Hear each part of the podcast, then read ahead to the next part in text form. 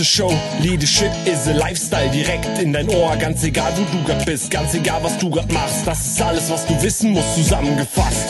Du willst nach oben oder dass alles so bleibt. Du willst ein bisschen glücklicher oder erfolgreicher sein. Du willst, dass du Ziele erreichst. Dann nimm dir doch die nächsten Minuten für dich Zeit. Denn das ist, was Leadership is a Lifestyle heißt. Heute möchte ich gerne mal ein interessantes Gesetz mit dir teilen. Und zwar das Parkinson'sche Gesetz.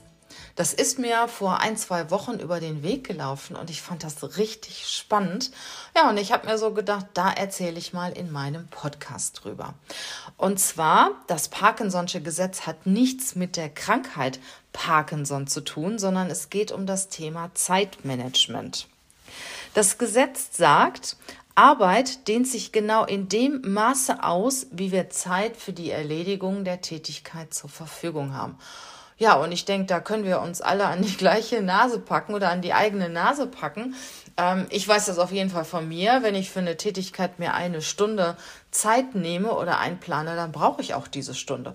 Und wenn ich merke, naja, eigentlich brauche ich weniger, dann dehne ich das noch ein bisschen aus, guck mal rechts, guck mal links und im Endeffekt ist eine Stunde vergangen. Und ein gutes Beispiel dafür sind auch Meetings. Meetings werden zum Beispiel für eine Stunde angesetzt. Und naja, da nimmt auch der ein oder andere Teilnehmer an diesem Meeting teil, der nicht unbedingt an allen Themen, für, an allen Themen was beizutragen hat und ähm, der vielleicht auch nur seine Zeit dort absitzt. Und das Meeting wird auch eine Stunde dauern, obwohl das Wichtigste vielleicht schon nach 20, 30 Minuten gesagt worden ist. Die Entscheidungen sind schon getroffen. Nur wenn man weiß, naja, man hat noch Zeit, lässt man auch Beiträge zu, die vielleicht zu dem Thema gar nicht so viel zu sagen haben, erzählt noch ein bisschen hier und da und die Stunde wird wirklich abgesessen. Und ein weiteres Phänomen ist ja auch, dass ähm, die meisten Mitarbeiter oder Arbeitnehmer ja acht Stunden im Büro sitzen oder siebeneinhalb, ähm, obwohl viel zu tun ist oder weniger zu tun ist. Also die Zeit im Büro ist die gleiche Zeit, die Arbeitszeit ist die gleiche Zeit, obwohl die eigentliche Arbeit ja auch äh, starken Zyklen unterliegt. Und mal hat man mehr Arbeit und mal hat man weniger Arbeit. Und man bleibt immer die gleiche Zeit im Büro. Das heißt, man dehnt sich die Zeit schon entsprechend aus.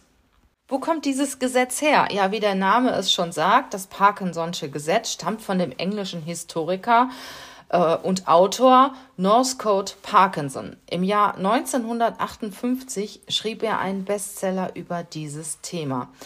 Ja, seine Kritik bezog sich insbesondere auf die britische Marine. Die Zahl der Admiräle stieg zwischen 1914 und 1928 um fast 80 Prozent, während die Anzahl der Schiffe über die Jahre um fast 70 Prozent gesunken war. Ja, das Fazit daraus ist, es gab immer weniger Arbeit, immer weniger Schiffe, aber mehr Chefs. Ja, und äh, unsere zwei erfolgreichen Unternehmer oder zwei der erfolgreichsten Unternehmer, Jeff Bezos und Elon Musk, die haben das natürlich auch erkannt. Und fangen wir mal an mit Jeff Bezos, der Gründer von Amazon, hat immer viel Wert auf Zeitmanagement, auf Meetingzeit und auch auf die Personenzahl in dem Meeting gelegt. Wie oft ist es so, dass der ein oder andere vielleicht von zehn Themen nur an zwei Themen beteiligt ist und sitzt trotzdem die ganze Zeit da. Oder es sitzen Menschen dort, die eigentlich überhaupt nicht an den Themen beteiligt sind. Ja, und äh, hierfür hat Jeff Bezos die zwei Pizza-Regel erfunden.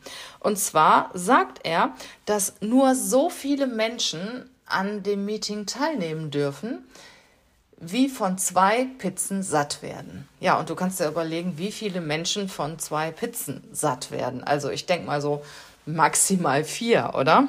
Darüber hinaus gab es immer eine begrenzte Meetingzeit und zwar auch eine knappe Meetingzeit. Und die Voraussetzung für jedes Meeting war eine sehr konkrete Agenda. Und eine sehr konkrete Agenda finde ich auch sehr wichtig. Und vor allen Dingen, dass man sich auch an diese Agenda hält. Und nicht ein Thema immer aufs nächste Meeting verschiebt, sondern auch wirklich die Agenda durcharbeitet und die Themen löst. Ja, wie ist Elon Musk mit dem Thema umgegangen? Kennen Elon Musk und wissen, Elon Musk ist sehr extrem und Er sagt direkt, naja, Meetings haben keinen Nutzen. Und wenn es eben geht, werden keine Meetings abgehalten. Er behauptet, dass umfangreiche Meetings Zeitverschwendung sind und je länger die Meetings andauern, desto schlechter wird die Qualität. Und ich muss sagen, da hat er recht, da ist wirklich etwas Wahres dran. Ich meine, ganz so krass müssen wir das Thema nicht sehen, aber auf jeden Fall sehr diszipliniert sein bei der Auswahl oder bei der Planung von Meetings. Das heißt, erstens wirklich nur die Personen einladen, die mit den Themen auch zu tun haben und die in die Themen involviert sind. Und zwar in den meisten Themen. Wenn man jetzt ein Meeting für eine Stunde hat und da ist einer wirklich nur in einem Thema mit drin, ja, dann macht man das Thema am Anfang oder am Ende des Meetings. Der kommt dann halt dazu oder geht dann eben. Äh, dann natürlich auch einen realistischen Zeitplan, auch Plan, auch für die einzelnen Agendapunkte und die auch wirklich ganz konsequent bearbeiten und nach dem Zeitplan auch entsprechend beenden. Und was ich auch immer äh, gut finde, ist, wenn Meetings entweder kurz vor der Mittagspause stattfinden oder spät am Ende des Abends. Also ähm, ich habe das immer so organisiert oder organisiere das auch heute noch gerne, äh, dass zum Beispiel die Themen, die unwahrscheinlich viel Diskussionsbedarf mit sich bringen und wo jeder seinen Senf zu beitragen möchte, ja, die setze ich dann ganz gerne ziemlich weit am Schluss, wo jeder eigentlich nach Hause will. Und mir zeigt das Ganze immer mal wieder oder wieder mal, äh, dass es wichtig ist, auch seine Zeit zu planen, sich auf die wesentlichen Dinge zu fokussieren.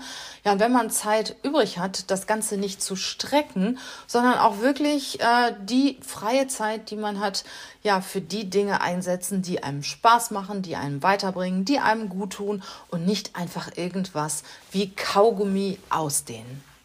Mehr zu diesen Dingen und auch andere Tipps bekommst du in unserem wöchentlichen Newsletter. Also wenn du Lust hast, abonniere den Newsletter und bleib auch dabei im Podcast.